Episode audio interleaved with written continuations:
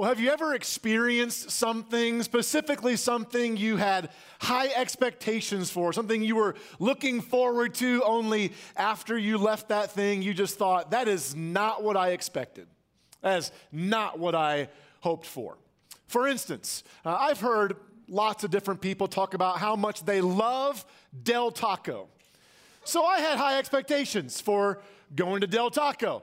I'll admit it's not the you know finest Mexican cuisine, but based on how many people love it, I thought I would at least enjoy it. So I tried Del Taco, and let me say, I was less than impressed. Sorry for all the Del Taco lovers that are that are out there. This this next one might get me in trouble, knowing how popular it is. But just based off all of the hype, all the recommendations, I had really really high expectations for watching Hamilton on Disney, on Disney Plus. But about 15 minutes in, I looked at my wife Sabrina. I was like, Are you into this? Thank God she wasn't. So we watched something different. It was not what I hoped for. All that to say, that's actually how I feel about our return to in person gatherings today, and specifically how I feel about this message I believe God's laid on my heart to give you. I feel like we're all gonna leave and say, that's not what I expected.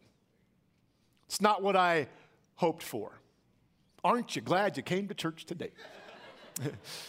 If you're watching on, on demand or on the live platform, after that introduction, you're probably really, really glad you chose to stay home. But welcome again to you. We are uh, glad that you are with us. If you happen to be uh, here for the first time, we've had several first timers today. Like, kudos to you, proud of you for trying a new church in the midst of all this craziness. But you might be thinking, who in the world did they let preach today? Well, if you don't know, I hope you're not disappointed. My name's Jeff Manis. I am the lead pastor of this place. And uh, I, I'm thrilled. I'm thrilled to actually be preaching to people in the room again. You don't know how much I missed that.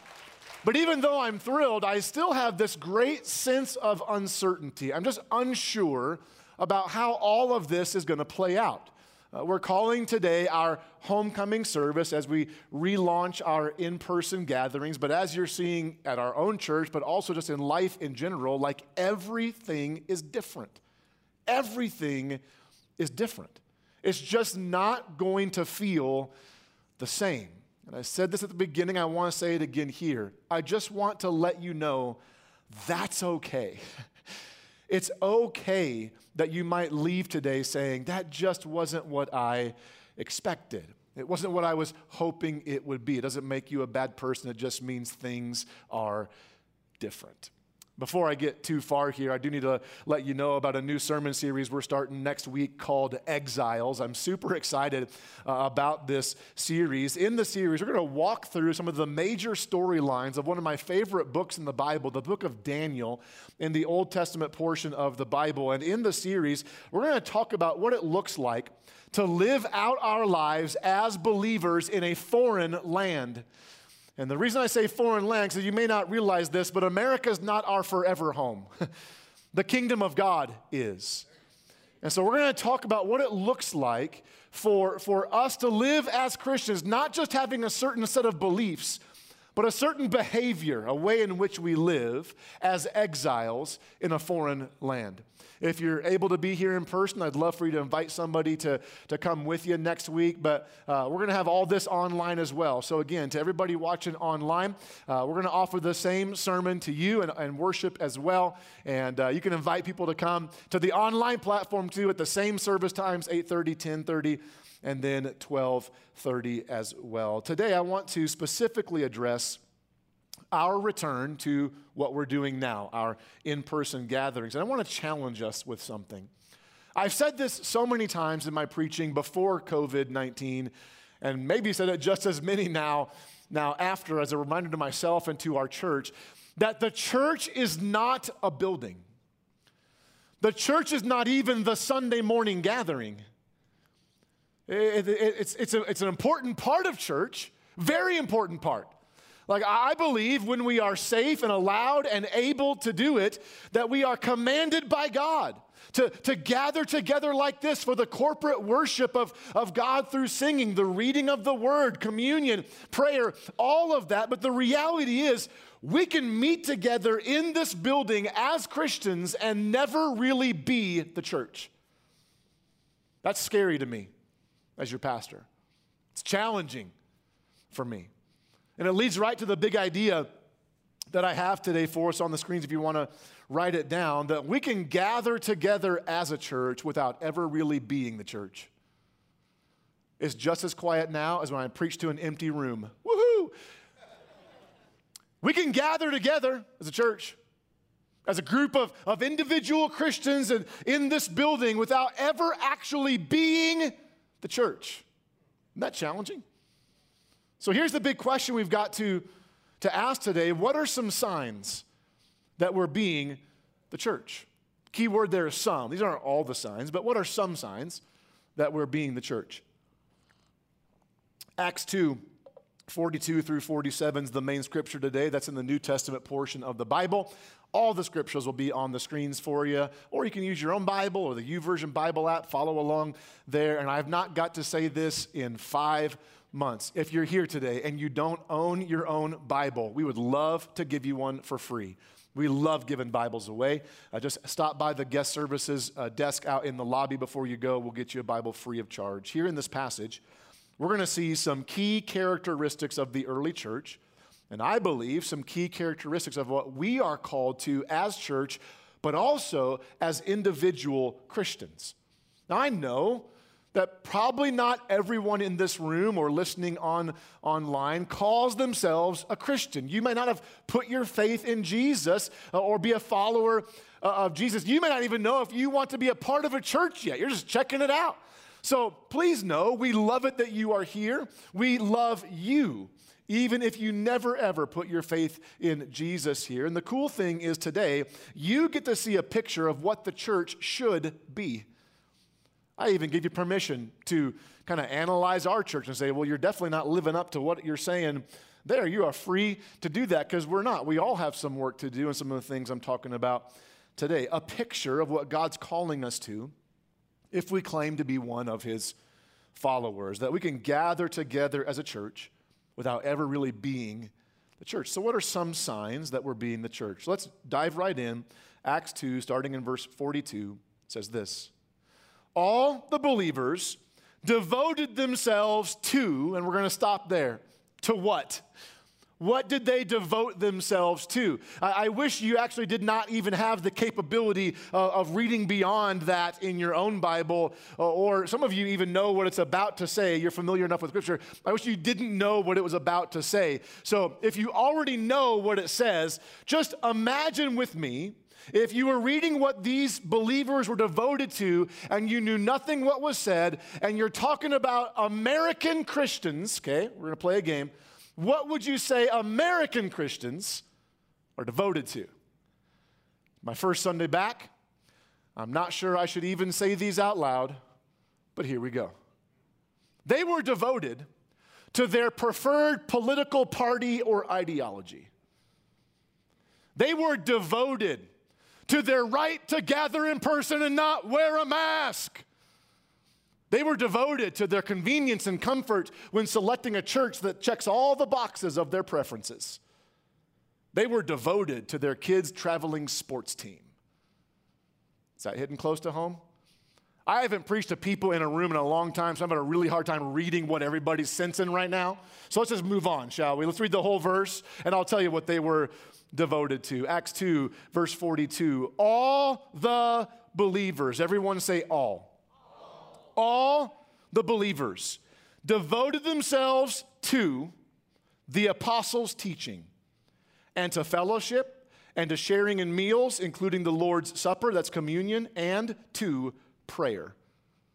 So, the first sign that we're being the church that I see from this passage is this number one, there is a devotion. There's a devotion. All the believers devoted themselves to the apostles' teaching, the ways of Jesus. And notice it was, it was believers that devoted themselves, not those who didn't believe. So, side note that I don't have too much time to drill down on, but as Christians, we've got to stop trying to get people who don't believe to act as if they do. That was good right there, by the way. Because it can't happen. Without the Holy Spirit in us, none of us can live out what God wants from us. But here it says, all the believers were devoted to the apostles' teaching. And if you want to know what the apostles' teaching was, just read the Gospels in the New Testament Matthew, Mark, Luke, and John. Read 1st, 2nd, and 3rd John. Read 1st and 2nd Peter. All of it in the New Testament portion of, of the Bible. Those, those men, they were eyewitnesses, apostles, disciples of Jesus, eyewitnesses to the life, ministry, death, and resurrection of Jesus. And they proclaim Jesus is alive, and our response to him is to surrender to His lordship and His way in our life. If you want to know what the apostles' teaching was, just go back and listen to Pastor Fred's sermon that he just got done doing for the last four weeks called Uncomfortable, which, by the way, he did a great job. I'm so thankful for him and for his leadership here in our church. But he taught us that the life of a disciple, a devoted follower of Jesus, devoted to the apostles' teaching, could be summed up in one verse that was actually the words of Jesus. Jesus Jesus said, If any of you want to be my followers, you must turn from your selfish ways, take up your cross, and follow me. And our scripture tells us all the believers were devoted to that. All of them. That's mind blowing to me. That every single believer was devoted to the ways of Jesus. Now, did they stay that way? Quick answer is no, just read the rest of the New Testament. They were about as jacked up as we are eventually. But at this little pocket of time, all the believers were devoted. And here's what that means for me and for us as a church, as we return to our in person gatherings, I, am all for, if you know anything about me, you know, I'm all for seeing people come to know Jesus in this place and through our ministry. That will never stop being a part of who we are. That was at the heartbeat of Jesus. It will always be at the heartbeat of our church. But we can't be satisfied with just seeing people be forgiven of their sins. We've got to continually move people forward into the full life that Jesus offers us. That's part of our vision. Our vision, we exist to guide people to experience life to its what? Fullest. Connect into meaningful relationships, make a lasting impact. We're actually going to see uh, every part of our vision in this uh, passage here, expressed in this passage. But that, that first part is what I'm talking about life to the full. Not just being forgiven, but being filled with the power of the Holy Spirit, filled with a life that is rooted and centered on Jesus through my full surrender of all my rights and all my life. That's how I receive the full life Jesus has for me. And we must be unapologetic in calling all of us, me included, to that standard because it is the standard of Scripture. We're, we're going to get to the fellowship and breaking bread part. They were devoted to that too. We'll get to that later. But it also says here they were devoted to prayer. All of them were devoted to prayer. One of the defining characteristics of being the church is a devotion to prayer. It's one of the reasons why we started the first Tuesday prayer event that happens uh, here on the first Tuesday of, of each month from 6.30 to 7.30 p.m. that I hope we will start seeing more and more people engage with as we continue. We're going to meet right here in this room, first Tuesday, for prayer and worship. And this last Tuesday, we had our second prayer event. And let me tell you, there's very few people in this room, but God met us here. God met us here. And let me tell you this too prayer matters. It matters. Just a couple weeks ago, I was at an event here in town with some pastors and community leaders at First Methodist Church, and sitting at my table at this event was our mayor here of Cheyenne, Mayor Orr. She had to leave early, and so she asked if she could address all the pastors in the room. And she talked about how COVID 19, this season, has stretched her in ways that she never imagined she could be stretched. She reminded us and told us how important, as, as churches and Christians, our prayers are for our community leaders. And then she looked right at me and she said, And Jeff? And I'm like, Oh, crap. I didn't know what happened, what I did, what I, I didn't know, any idea where she was going. And she said, I'm going to cry saying this.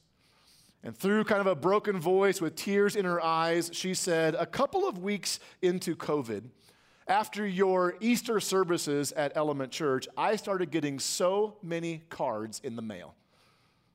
It was these cards, okay? On them it says, You've been prayed for. It was the cards we gave to you during our drive through Easter service, you might remember.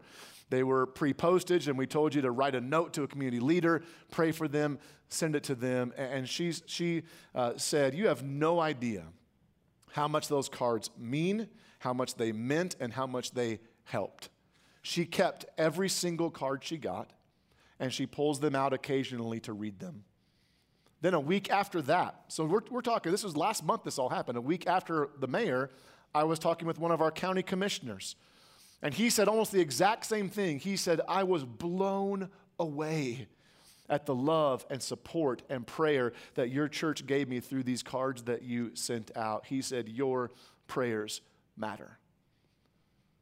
Listen, I firmly believe that many of the miracles, signs, and wonders that the early church experienced were directly related to the devotion they had to prayer.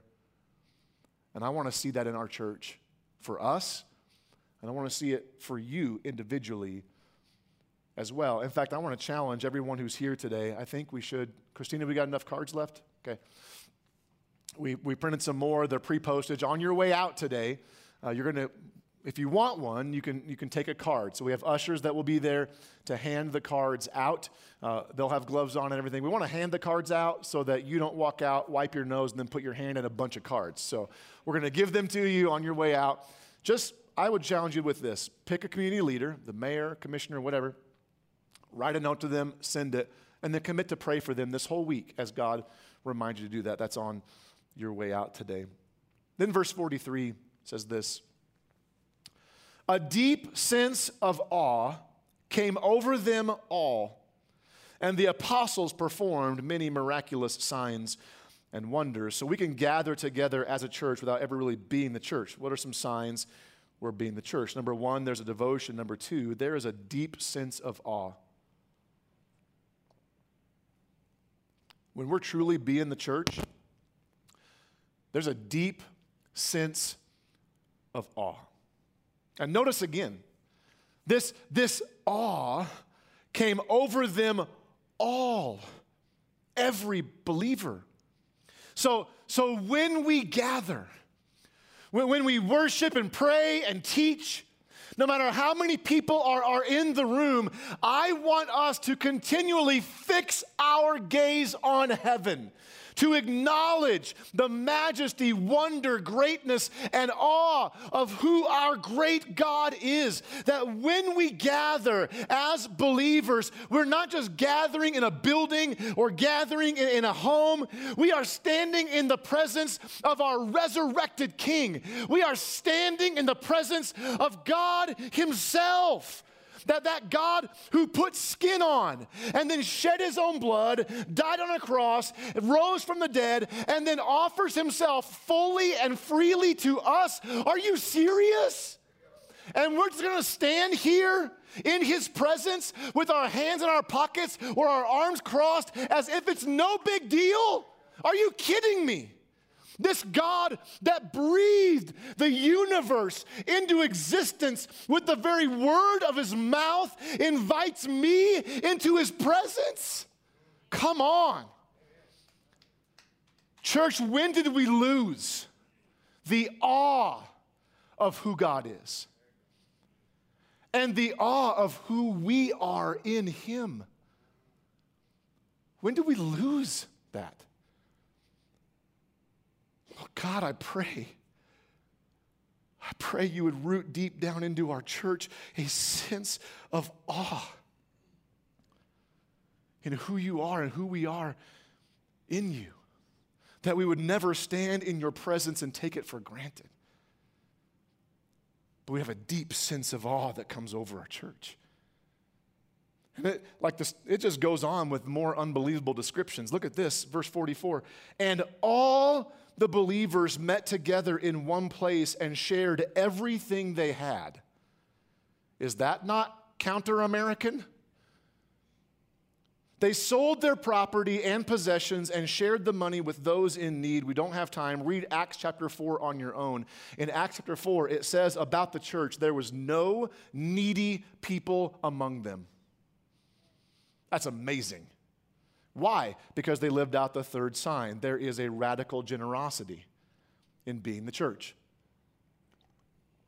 I don't I can't spend much time here, but if there's anything I feel like our church and you our church people excel in, it's this one. Generosity. If, if we kept the pedal down on anything through this COVID 19 season, it's been being generous, random or uh, radical acts of generosity and love to those around us. And listen, our giving through all this has been fantastic. Like amazing, our giving ha- has been. I'm so proud of you, our, our church people. There are other churches around the country who had to make drastic financial decisions. We made some financial decisions to cut back in certain areas, but we didn't make the drastic ones that some churches are making. Why? Because you're generous. So, literally, I cannot express my gratitude enough how thankful I am as your pastor that you chose to be generous all the way through this very difficult season. The generosity of our church was even confirmed by another pastor in town. So when everything kind of started opening back up, and uh, I had coffee with a, the pastor of Meadowbrook Church, here in Cheyenne. He's fairly new to town. We had not met, and so he wanted to have coffee, and it was great getting to know him and more about his ministry. He gave me permission to share this. He told me uh, one of the things he shared with me was a recent event they did at Meadowbrook where they provided, much like the event we shared with you earlier, they provided restaurant gift cards to all the first responders here in town. And he told me, he said, when we gave them the gifts, the people assumed we were from Element Church. So he, he graciously and kindly corrected them, which he should have, gave the credit where credit was due, the Meadowbrook people. But he said, I just want you to know that what you're doing at Elements is noticed. So much so that when one church lives out generosity, the gift receivers believe it's your people. Isn't that cool? That's the lasting impact part of our, of our vision. And listen, I love the fact that Meadowbrook is living this out. Like, if you don't know, let me reassure you we are for other churches in Cheyenne. We are for other churches. We need other churches to, to join us in being challenged to, to live this out. But listen, radical generosity is not just of our treasure, our finances. It, fully devoted followers of Jesus, they are generous with their time serving and loving those around them. They're generous with their talent, their, their gifts, serving God's church by being a part of, of, of His body. Radical generosity of time, talent, and treasure is a hallmark characteristic of what it means to be the church. It's challenging. And then now, only now, do we get to the gathering part of what it means to be the church. But it's so much deeper than just a church service verses 46 and 47 says this They worship together at the temple. How often? Each day. Did you know that before COVID 19 even hit, so before COVID 19 hit, the average church attender in America, not just the average American, average church attender in America went to church 1.5 times a month. I don't know how you go 0.5 times. You hate the sermon and leave halfway through or something. I don't know. But we, as American church attenders, we struggle to go to church 1.5 times a month. These early believers went every day. So, starting this week, just kidding, we're not doing that. Which, by the way, I've been hilarious for five months. It's good to hear laughter in the room. So, they met at the temple each day, and then it got deeper. They met in homes For the Lord's Supper, that's communion, they shared meals with great joy and generosity, all the while praising God and enjoying the goodwill of all the people. This bookends what we started with that says they were devoted to fellowship, to the breaking of bread, including communion, and to prayer. And they did that in their homes, not just in the temple where they met every day. So we can gather together like this, and it's awesome. I love it. We need it. We should keep on doing it as long as we're able to. But we can gather here and never really be the church. So, what's, what are some signs that we're being the church? There's a devotion, a sense of awe, radical generosity. Number four, what I see here there is true community. There's true community. This is the get connected part of our vision. That, yes, the, these early Christians were, were meeting for worship at the temple, much like we are doing today. Uh, even Jesus, when he was uh, walking the earth, would meet at the temple for worship as, as well. But they were also meeting in their homes for, for fellowship, communion, prayer, breaking bread. It does not list this in, in the passage, but, but we know just by reading, reading about the early Christians, they were holding one another accountable. They were bearing each other's burdens. They were caring for each other's needs. For many of these people, this was their new family. Uh, because as a, as a Jewish person, to follow Jesus, your Jewish family might abandon you. So, for many of these Christians, it wasn't just going to church for one hour and going back to your family. No, this was a new family that they belonged to. Not family by blood themselves, but family by the blood of Christ, which is thicker than our family blood. And listen, I know some people aren't going to like me saying this, but I'll get over it, and so will you. In some ways, I almost wish we would have had to wait longer to start our in person gatherings again. If I'm being really real, when we announced what our reopen plan was, we got quite a few complaints and criticisms. We've had a couple families choose to switch churches based on our reopen plan. But I'm telling you, church, I'm worried for a lot of us if this thing goes backwards. I'm worried for a lot of us if the doors have to close again or gathering restrictions are limited to a smaller size, which is happening all around the country.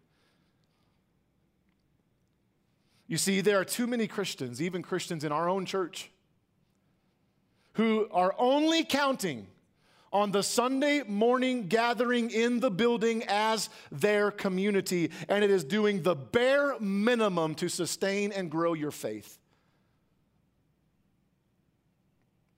I firmly believe that until we are willing to allow other people into the most vulnerable parts of our lives through community, sharing our struggles, sharing our weaknesses, and until we allow ourselves to be brought into other people's vulnerability, we will never become the followers of Jesus He's designed for us to be. And I'll warn you now if you don't want to be in community, you are not going to like my preaching upon our return.